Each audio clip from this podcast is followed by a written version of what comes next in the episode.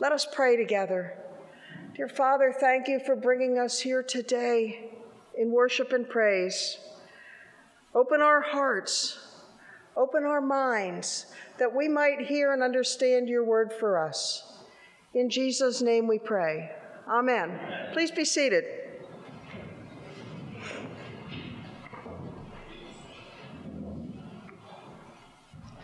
How many people in this room have memories of their youth and going fishing? Anybody? Yeah? Those are some of my best memories with my father. When I was young, up till about 12 or 13, in the five or six years leading up to that, some of my best vacation memories with him were in a rowboat on a lake in Canada, laughing and talking, bonding, fishing, maybe catching fish, maybe not catching fish. It didn't matter. That wasn't the point. Actually, sometimes it was better if we didn't catch fish. You know, I have, I have one specific memory when I was about 10 years old. You know, those metal rowboats, they have metal seats that are attached. And uh, somehow, 10 year old Laura managed to hook an eel. And I don't mind telling you that tears may have flowed that day, as that thing looked like a big sea snake to me. And I was actually trying to climb under those metal seats. I was just petrified. And my father saved the day for me. And these are, it's funny that when you read a Bible passage about disciples following Jesus that that's what comes to mind. But warm memories of fishing. I hope you all have dear memories of fishing like I did and do. To my thinking, that's, that's the best way to fish. No expectations, just talking and laughing. And if you don't catch anything or you can't get it in the boat for some reason, it just doesn't matter. Well, today's gospel lesson is about some fishermen I dare say they took their fishing a tad more seriously than I ever did. In this lesson, we see Joseph, or excuse me, Jesus walking along the Sea of Galilee, and he comes upon two brothers, Simon and Andrew, and he says to them, Follow me, and I will make you fishers of men. And they immediately put down their nets and they followed him.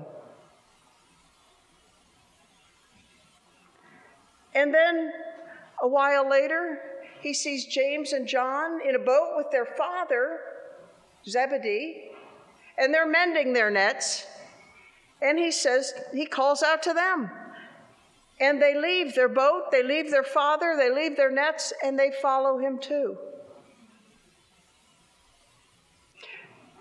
One interesting aspect of this is it was kind of unheard of for a teacher or a rabbi to go around choosing followers. Usually, a follower would be struck by something that a teacher would say, and they would ask if they could follow. But that wasn't the case with Jesus. Now, and in fact, if you think about the different passages we've read in the Bible, there were many times that Jesus performed a miracle, Jesus did something to help someone, and they would say, Oh, teacher, may I come with you? And he'd say, No, go home. He selected his disciples. And then the other question about that is why on earth would he choose fishermen? Is it because they, they wouldn't get discouraged or they can go out and throw out the nets all day and not catch anything and yet come back the next day and do it again? These are common people that he picked. That's who Jesus wanted. He didn't go looking for the church leaders the Jewish people who were maybe the most pious or most righteous. He went looking for people that weren't necessarily the wealthiest or the smartest or the best looking or the most popular. He wanted run of the mill fishermen to carry out the most important work that the world had ever seen. He tells Andrew and Peter that if they follow him, he will make them fishers of men. They only know how to fish for fish. But Jesus is going to make them fishers of men. That's a description of Jesus' training program for them. That they are about to go through this process. They're going to spend the next couple years following Jesus, walking with him, learning from him. In both sets of brothers, they immediately left their work to spend their lives with Jesus. You know, we, we see in verse 22 about James and John walking away from their father, their boat, and their net. Being a fisherman in that society with a boat, that was very respectable. That was better than middle class. Fish was a very popular staple because it was the most available meat. It was the one that most people could afford. So it was steady work. It wasn't a get rich quick scheme. It was steady work. It was hard work. But they were pretty, they had a good reputation in the community. And they walked away from all that. They walked away from their livelihood, their families, everything that they had going for them. If they had hobbies, they had friends, whatever they did in their lives as fishermen, whatever they pursued, their entire lives up to that point, those men walked away from it to follow Jesus. Over the next couple years, we see as we read the Bible that they kind of revealed themselves to not be ideal followers. They fail repeatedly. They're proud. Sometimes they're arrogant. They're afraid. They're untrusting. They're weak. They're not there for Jesus when he needs them the most. But Jesus sees through all of that, and he understands that the transformation from fisherman to fisher of men is a process.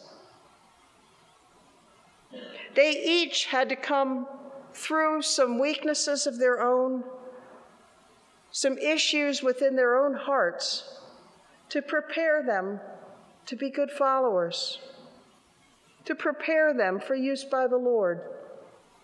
Maybe the Lord's been helping you overcome some weaknesses and preparing you for the work He plans to accomplish through you. Maybe you're still a work in progress. I'm pretty sure I still am. And that's okay. Because in these earthly times, we aren't able to see the big picture. We see our little piece of the picture. God knows the big picture. I'll give you an example. I was reading an article this week about a war. In 1809, the Peninsula War in Spain, and Napoleon had invaded Austria. There were at least 20 battles and skirmishes on record. The most famous two uh, one was Corunna, at which Sir John Moore, the British commander in chief, was killed, and Talavera, which established Arthur Wellesley, who later became the Duke of Wellington, as an able field commander. And he was the man who later went on to defeat Napoleon at Waterloo. If there was, in fact, 10 o'clock news at that time, I'm pretty sure it would have been full of all the hot news about Napoleon's war and about the Austrians and about Spain. At that point, nobody was, was looking at babies being born that year. I did a quick search, and the year 1809, of course, there were many babies born that year, but I'm going to name seven of them for you. Names you may recognize. William Gladstone, you may not recognize, he became an English Prime Minister. Alfred Lord Tennyson, who became a poet and writer. Edgar Allan Poe, author. In Paris, France, the inventor of the blind alphabet, Louis Braille. In Germany, composer Felix Mendelssohn. And on the 12th of February, 1809, there were two babies born, one on either side of the Atlantic. On the British side, Charles Darwin, the scientist, the evolutionary studies. On the US side, Abraham Lincoln. If Time magazine had done a year in review for 1809, I'm pretty sure that the, the, cover page would have said something like The destiny of the world is being shaped on the battlefields in Austria and Spain. Little picture. But actually, history was being shaped in cribs and cradles on both sides of the Atlantic. Bigger picture. So when Jesus said to them, I will make you fishers of men, it was more than just a pun on what he found them doing. And it was more than simply calling them to follow.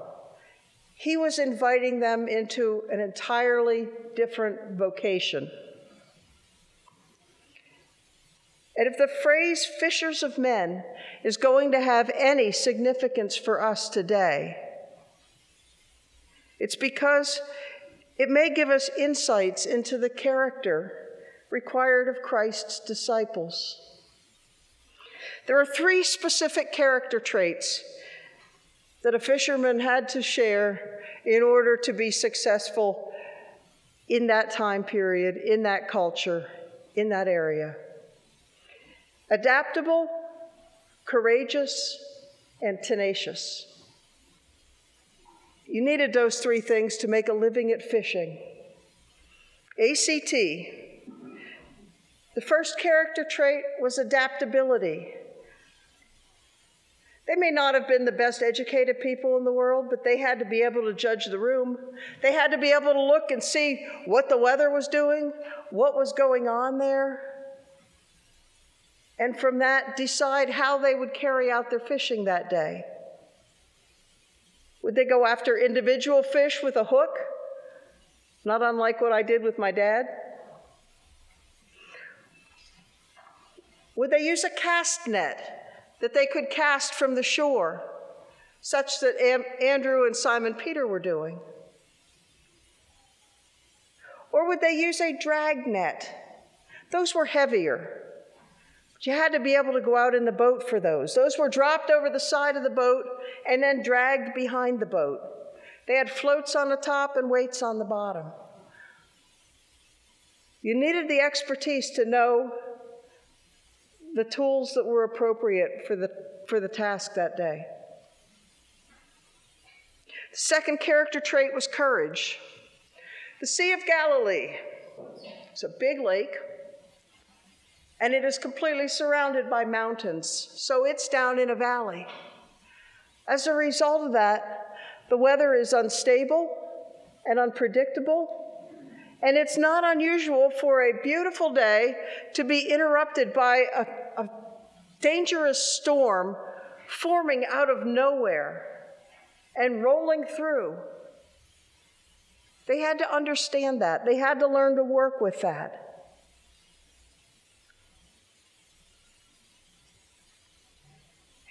Finally, the last word I gave you was tenacious. What that means is they had to have patience. In other words, they couldn't afford to give up if the fish didn't swim right into their nets. They would often be out all night long fishing and catch nothing. But they couldn't quit when that happened. They had to be right out there the next day doing the same thing all over again. It's what they did. There it is adaptable, courageous, and tenacious. So, how can these attributes apply to us today? We aren't fishermen, but we're still called to be fishers, to share about God and the good news of Jesus Christ. We are called to be adaptable, to read the room, to appropriately share His word and His love in whatever circumstances we find ourselves. We're called to be courageous, to stand firm in the face of opposition or even hatred, and to trust in the Word of God and the love of God. And finally, we are called to be tenacious or patient. Too often, we are tempted to give up too quickly, like to give up praying for people if we don't see results quick enough. This is a real challenge for us today. Did you ever read a Bible passage about like Paul being in jail and writing a letter and sending it with someone? Yeah, that didn't get overnight delivery. Didn't happen. But today, you got a message for someone, you give them a quick chat. You're driving down the road, you get hungry, there's fast food. Up, oh, you don't have money, there's the ATM. We don't have to worry about anybody else's hours, we just keep on moving forward. You don't have time to stop, you need to get home, but you need these things delivered tomorrow. Amazon Prime, overnight, free delivery. Walmart delivers, grocery stores deliver. We are so used to having everything at our fingertips. We may or may not see answers to our prayers. That doesn't mean they aren't being heard or that they won't be answered. They may be answered tomorrow or next week or next month or maybe two or three generations from now, maybe not even in our lifetime, but in God's time. God sees the big picture. We don't, we can't.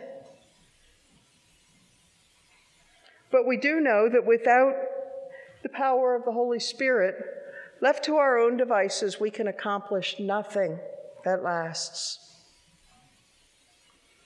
Today is Sanctity of Life Sunday in the Anglican Church.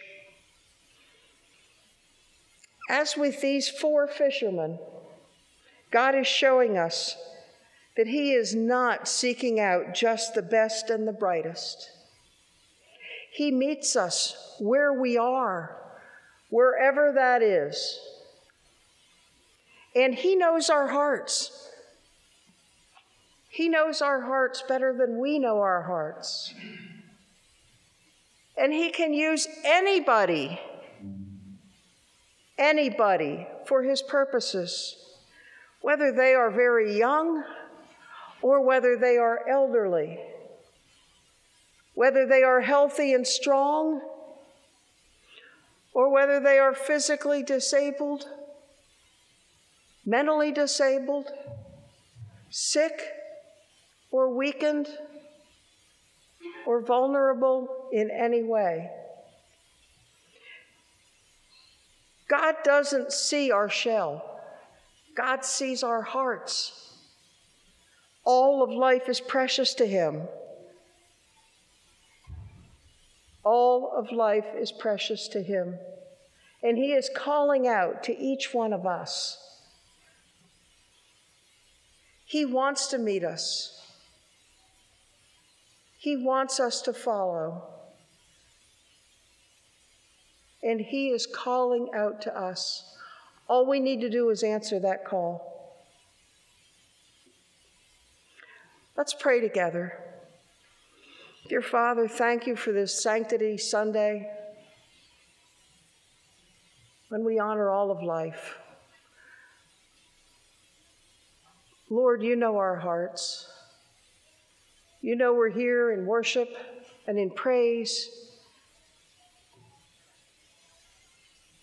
And we pray that you will guide us, guide our thoughts, guide our actions, guide our plans. Help us to become more suitable, to be excellent followers. Bring us with you, Lord. We ask all this in Jesus' precious name. Amen. Amen.